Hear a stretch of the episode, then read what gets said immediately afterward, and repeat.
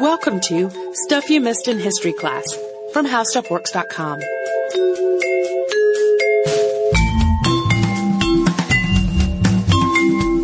Hello and welcome to the podcast. My name is Holly Fry, And I'm Tracy V. Wilson.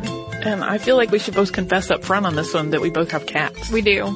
but we also love dogs. Uh, whoops. It's not that I don't love dogs. It's that I prefer cats. oh, I like them both quite a bit. Yeah. I don't have dogs. Well, I think part of it is that when I was growing up, my mother had cocker spaniels. Cocker spaniels are crazy. Some of them. And we had cocker spaniels that bit. Oh yeah, that doesn't create a good association. They were crazy. So the dogs that I had around all the time as a child were these like high strung neurotic cocker spaniels Aw. that, uh, in some cases bit. Uh, we, I grew up with dogs as well. My parents bred hunting dogs and a variety of other animals. Um, but I have cats as an adult.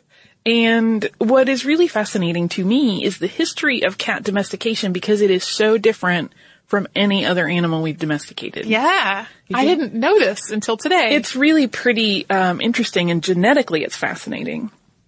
So just for a little bit of context on the state of cats in the world, uh, one third of American households have cats, which is quite a bit. Uh, and I've read a statistic previously, but I couldn't find it to back this up. But I recall at one point in recent years someone saying that um, the number of cats kept as pets has actually surpassed dogs in the United States recently. And it's mostly because of people like me and you that have more than one. right. Uh, whereas often people will just have one dog. Well, and I was kind of wondering about the trend of people not wanting to buy homes and living in apartments. And often it is easier to keep a cat in an apartment than a dog. That's true. Uh, sometimes you don't have to pay a fee to keep a cat, but you do for a dog uh, in an apartment. Like there'll, there'll be an additional rider, so that makes sense. Uh, there are an estimated 600 million cats living with humans around the world, and another estimated 600 million living independent of people, like that are either feral or uh, fairly tame, but like street cats that just kind of do their thing on their own. What we call strays. Yeah. And because cats are independent and they're predators, I mean, we've all seen cats stalk their prey, they kind of get vilified a little bit in some cultures. Well, and it's not just that they're predators, it's that often they play with their prey. Yeah. In a way that seems cruel to people. yeah, there's, it does seem evil if you've ever seen a cat kind of play with a thing that is trying to get away from it. Right. And so as a consequence, they've been portrayed as, you know, the familiars of supervillains and they have been associated with devils and sorcery. Uh, but overall, they still have a pretty okay standing. Cats are divided into three genera. There are the great cats, which are lions, tigers, leopards, jaguars. Cheetahs get their own. And then small cats. All house cats belong in the Felis catus genus. The largest cat in this group is the puma at 100 to 130 pounds or 45 to 59 kilograms. And the smallest is the black-footed cat of the Kalahari Desert in southern Africa, which is between two and a half and four and a half pounds or one to two kilograms. If you Google those things, they are the cutest cats you've ever seen. They're teeny. And they look a lot like the cats we would keep in our homes. Uh, they are, and there's a reason for that. Uh, so we're focusing today on that third group and how members of Felis catus became domesticated. For a long time, it's been believed that the ancient Egyptians were the first people to domesticate cats. There's certainly lots of evidence that the uh, ancient Egyptians loved cats, but the belief that that's where they came from has shifted a little bit thanks to more recent genetic studies.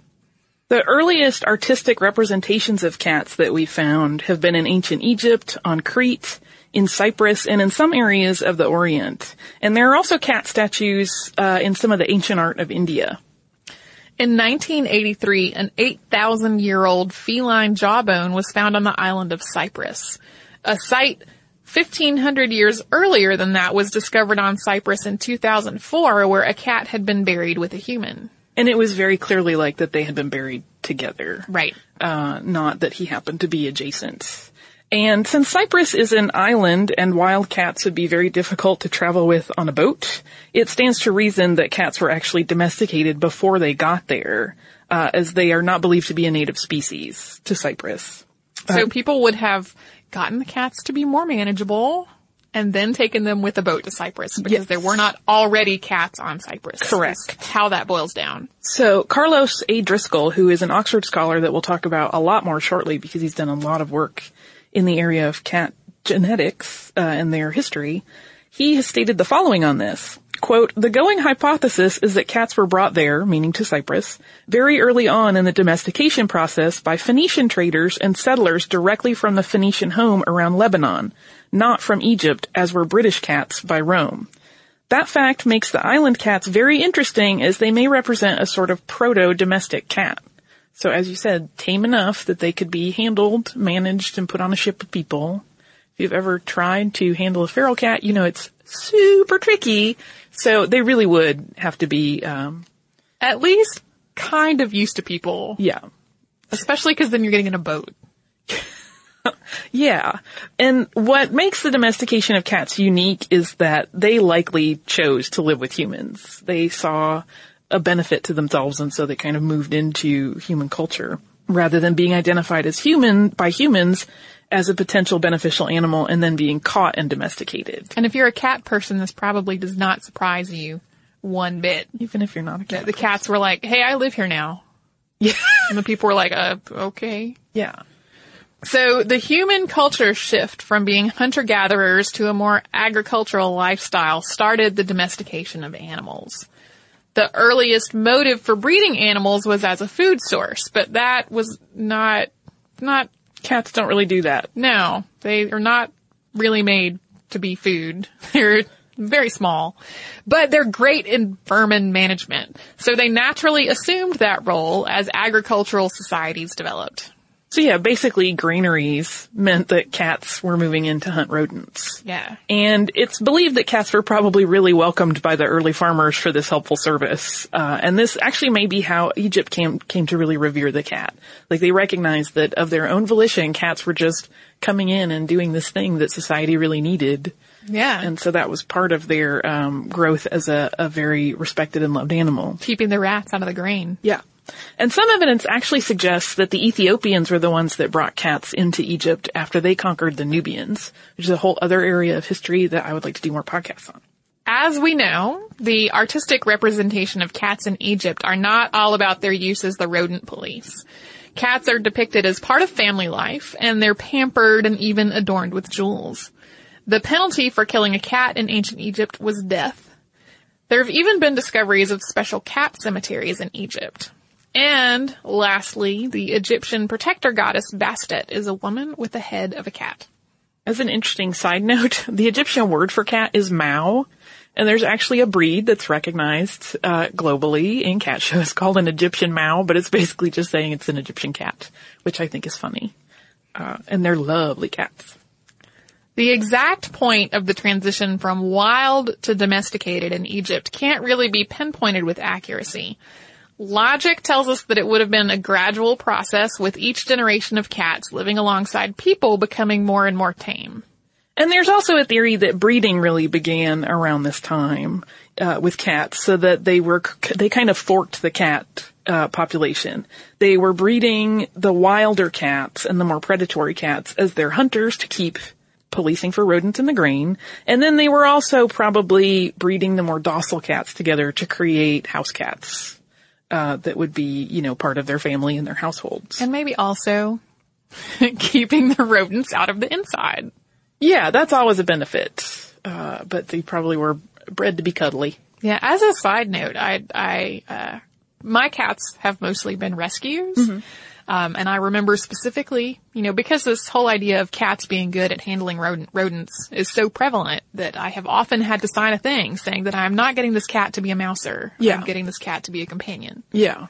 Yeah, that's not uncommon with rescue groups. Um, because most rescues want you to be adopting it as a family member and not as a worker. Right. So, uh, we know that by, uh, 2000 BCE, cats were semi-domesticated, but by 1000 BCE, cats, particularly in Egypt, were considered fully domesticated. They were accustomed to being around humans and humans had a pretty friendly relationship with them. Yeah. So although cats were domesticated centuries ago, the idea of a pedigree is still pretty young. That probably started in England sometime in the mid to late 19th century. Queen Victoria owned two blue Persians, which is believed to be one of the things that gave the, the cat a reputation for being a perfectly respectable pet. And the first cat show took place in London in 1871, and England's National Cat Club was actually founded in 1884. The first pedigree records in the United States were for Maine Coon cats in the mid 1800s. This breed is still one of the most popular in America. It is, they're beautiful. Uh, but even with the popularity of pedigree cats, it's estimated that less than 10% of cats in American households are purebred, compared to more than 50% of dogs in American households. So, I mean, most people that you know that have cats, they're just cats. It's a domestic short hair. Cats. Yeah, they get listed in your vet records as domestic short hair because Yeah. they usually are just mixes. Uh, you know, uh, different cities are trying to control their feral populations different ways, but a lot of times rescue groups will scoop them up and socialize them and adopt them out. So there really isn't any, uh, knowledge of their lineage and where they came from. So how did we get from wild animals to fluffy lap friends all over the world? Well, this is interesting. From a genetic standpoint, we have had sort of a startling revelation about it. Um, it's really hard to track uh, where cats entered human homes and culture uh, versus where wild cats are, because the skeletons of small wild cats and our domestic cats are virtually identical. They're really hard to tell apart. So you can't really contextualize, like if you find a cat in ruins, it could have wandered in later, it could have been part of the thing, we don't know. It looks like a wild cat. Well, they all look the same, so you can't really do that. And even DNA testing is not always conclusive because all cats have really similar genetics. There are 37 species in the family Felidae. That's everything from a pet cat to lions, tigers, ocelots, who are my favorite wildcat, etc. Every domestic cat is a descendant of the wildcat species. And there are five subspecies of wildcats, and some of those are almost completely indistinguishable from, you know, your non-pedigreed pet cats. And this is not a situation where the domestic cats have gotten free and reverted to becoming feral or they've, you know, become strays or they've just wandered off. The actual wild breeds are so genetically similar to house cats that many people could not distinguish on visual alone. Will see wild cats that look just like a cat your friend has. Stephen J. O'Brien, a molecular geneticist at the National Cancer Institute's laboratory in Frederick, Maryland, was working with Carlos Driscoll, who's a graduate student at the University of Oxford, and David MacDonald, an Oxford zoologist, and others. Together, they conducted a study in 2007 in which they took blood and tissue samples from all kinds of cats, from the purebred house cats to non-pedigreed house cats to feral cats, uh, and each of the five spe- subspecies of wildcats to compare their DNA. And they took those from all over the world. Uh, and a Washington Post article about the study stated, quote, the findings, drawn from an analysis of nearly 1,000 cats around the world, suggested that the ancestors of today's tabbies, Persians, and Siamese wandered into Near Eastern settlements at the dawn of agriculture. They were looking for food, not friendship. The researchers found that domesticated cats all over the world most closely resemble the Libica subspecies that comes from the Near East. This is significant because it shows that it's not a case of any given region simply taming their local wildcats. The other wildcat subspecies are in sub-Saharan Africa, China, Central Asia, and Europe.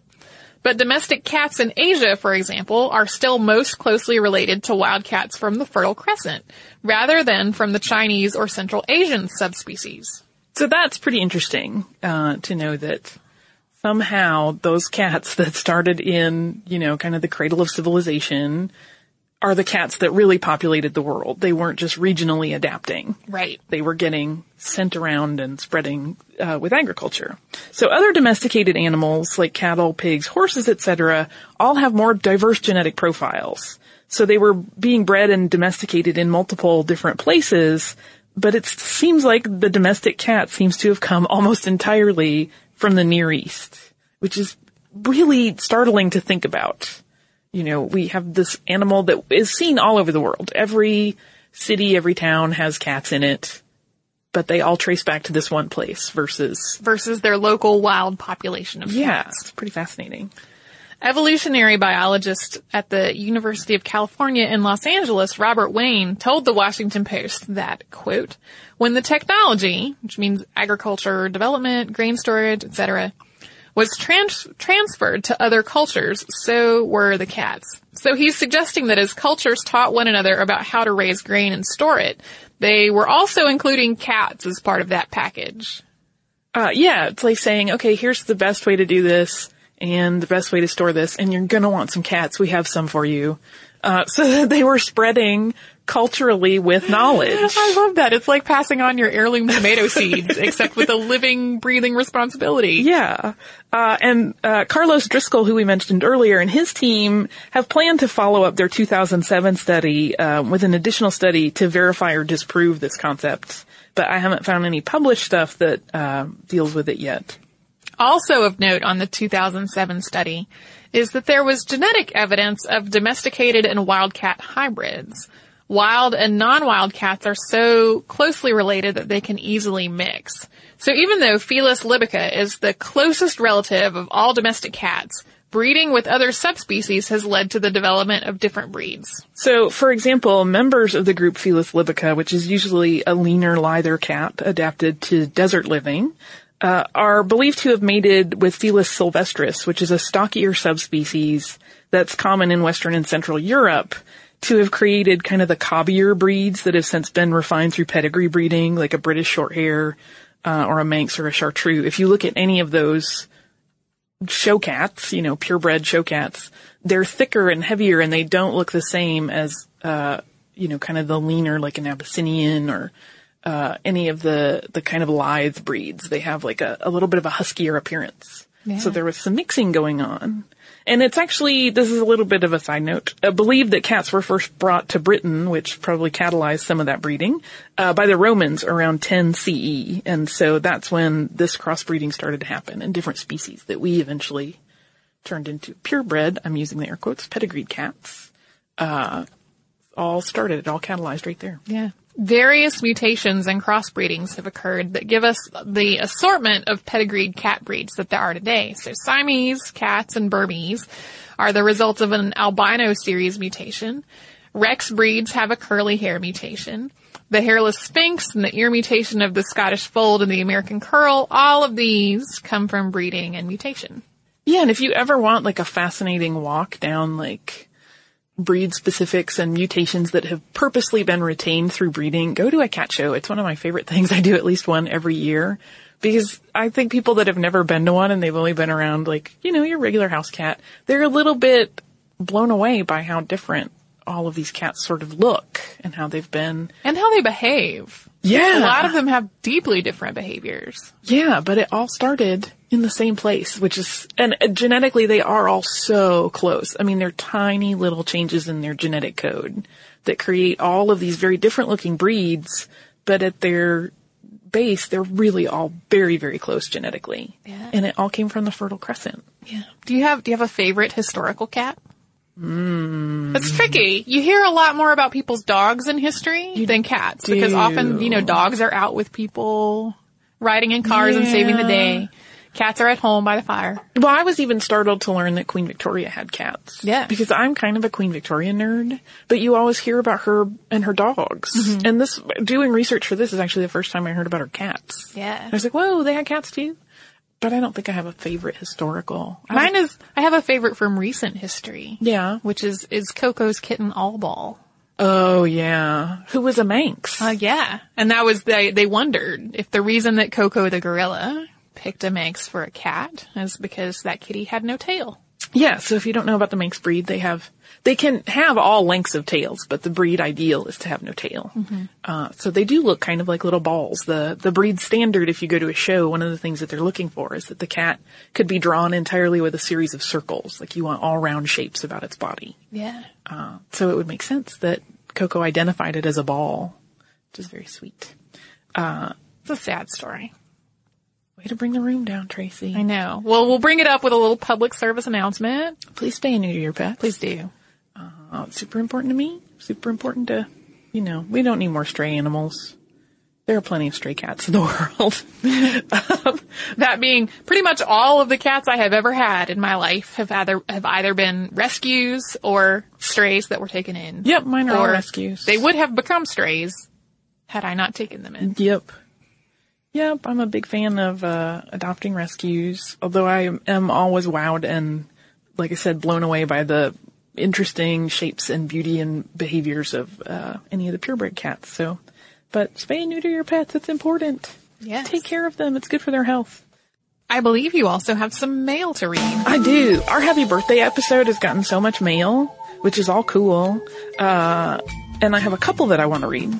One is uh, from our listener Mike, and he is from St. Louis, and he says, "Ladies, I was catching up on the podcast, and while listening to the Happy Birthday to You podcast, you mentioned The Simpsons. That would be me. I always mention The Simpsons."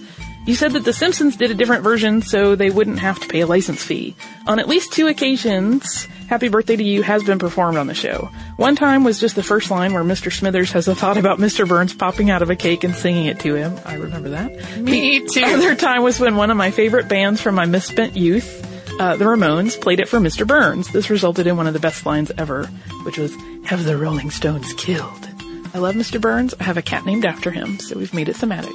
Uh, yes, of course, you're absolutely right, and I had forgotten about those. I was just speculating. The one that I was referring to is when they go to a children's pizza amusement kind of establishment, and they have, it's kind of based on the old um, Chuck E. Cheese and Showbiz Pizza and all of those kinds of things that were popular, more popular, I think, when I was younger. Some of them still exist, but they had the big animatronic animals that did Mm-hmm. the "You're the birthday, you're the," and that's and one of them's head popped off. It was Well, and the- horrifying and wonderful. There's the one where Moe turns Moe's into a family restaurant.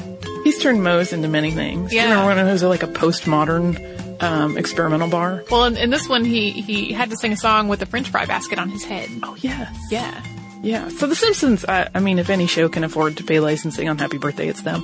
And I was just not thinking about those. So thank you, Mike, for that correction. I love me some Simpsons.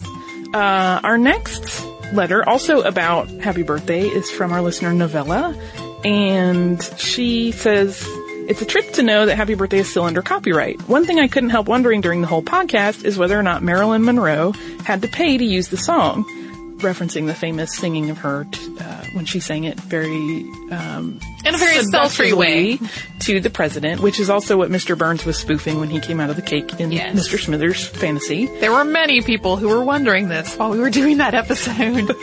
Uh, and Novella says, were there any ramifications of her singing a copyrighted song, especially, especially in such a gasp, sensuous manner? And I couldn't find any hard evidence online, so what I did is I went to a lawyer Yeah. and asked them what they thought. And it's a, a person that I know who is not practicing, but she's licensed, and her kind of knowledge, area of expertise is copyright and intellectual property. And her thinking, and I also found another lawyer online that kind of was of the same mindset, is that large venues like Madison Square Garden, which is where that performance happened, have a blanket ASCAP license. Right. And they basically just get a bill every month for usage of any licensed music. And so it probably showed up somewhere as a line item on a bill and it got paid without a second Yeah. thought. And it's never really been recorded in history as right. Marilyn paid for this. It probably was just a matter of simple paperwork. Yeah, it took place at Madison Square Garden. There were many, many, many, many people in attendance. So it was definitely a public performance. And it was broadcast. Yes. And and while like she did kind of adapt it a little bit to be seductive, uh, it, it still pretty much follows that song. It's Yeah. a stylized version of that song. So that is what we discovered about Happy Birthday and Marilyn Monroe. Because many people did write us. And Yeah, we got about lots of that. letters. Yeah. So that's that's what we learned is that it's probably just somewhere in a an accountant's ledger, um, paid for and done. Yep. So that's the scoop. If you would like to write us uh, about happy birthday or cats or anything else, you can do so at historypodcast at discovery.com. We're also on Twitter at Missed in History and on Facebook at facebook.com slash history class stuff. You can find us on Tumblr at missedinhistory.tumblr.com and on Pinterest. Uh, and if you would like to learn more about today's topic, you can go to our uh, website and type in the word domestication, and uh, you will come up with how animal domestication works. If you would like to learn about that or any other subject that you can come up with, you should come and do that at our website, which is howstuffworks.com. For more on this and thousands of other topics, visit howstuffworks.com.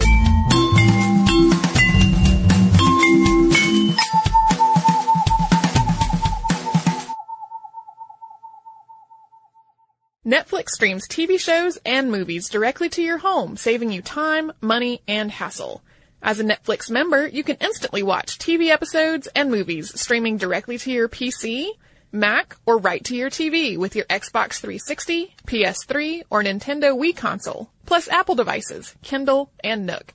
Get a free 30-day trial membership. Go to www.netflix.com and sign up now.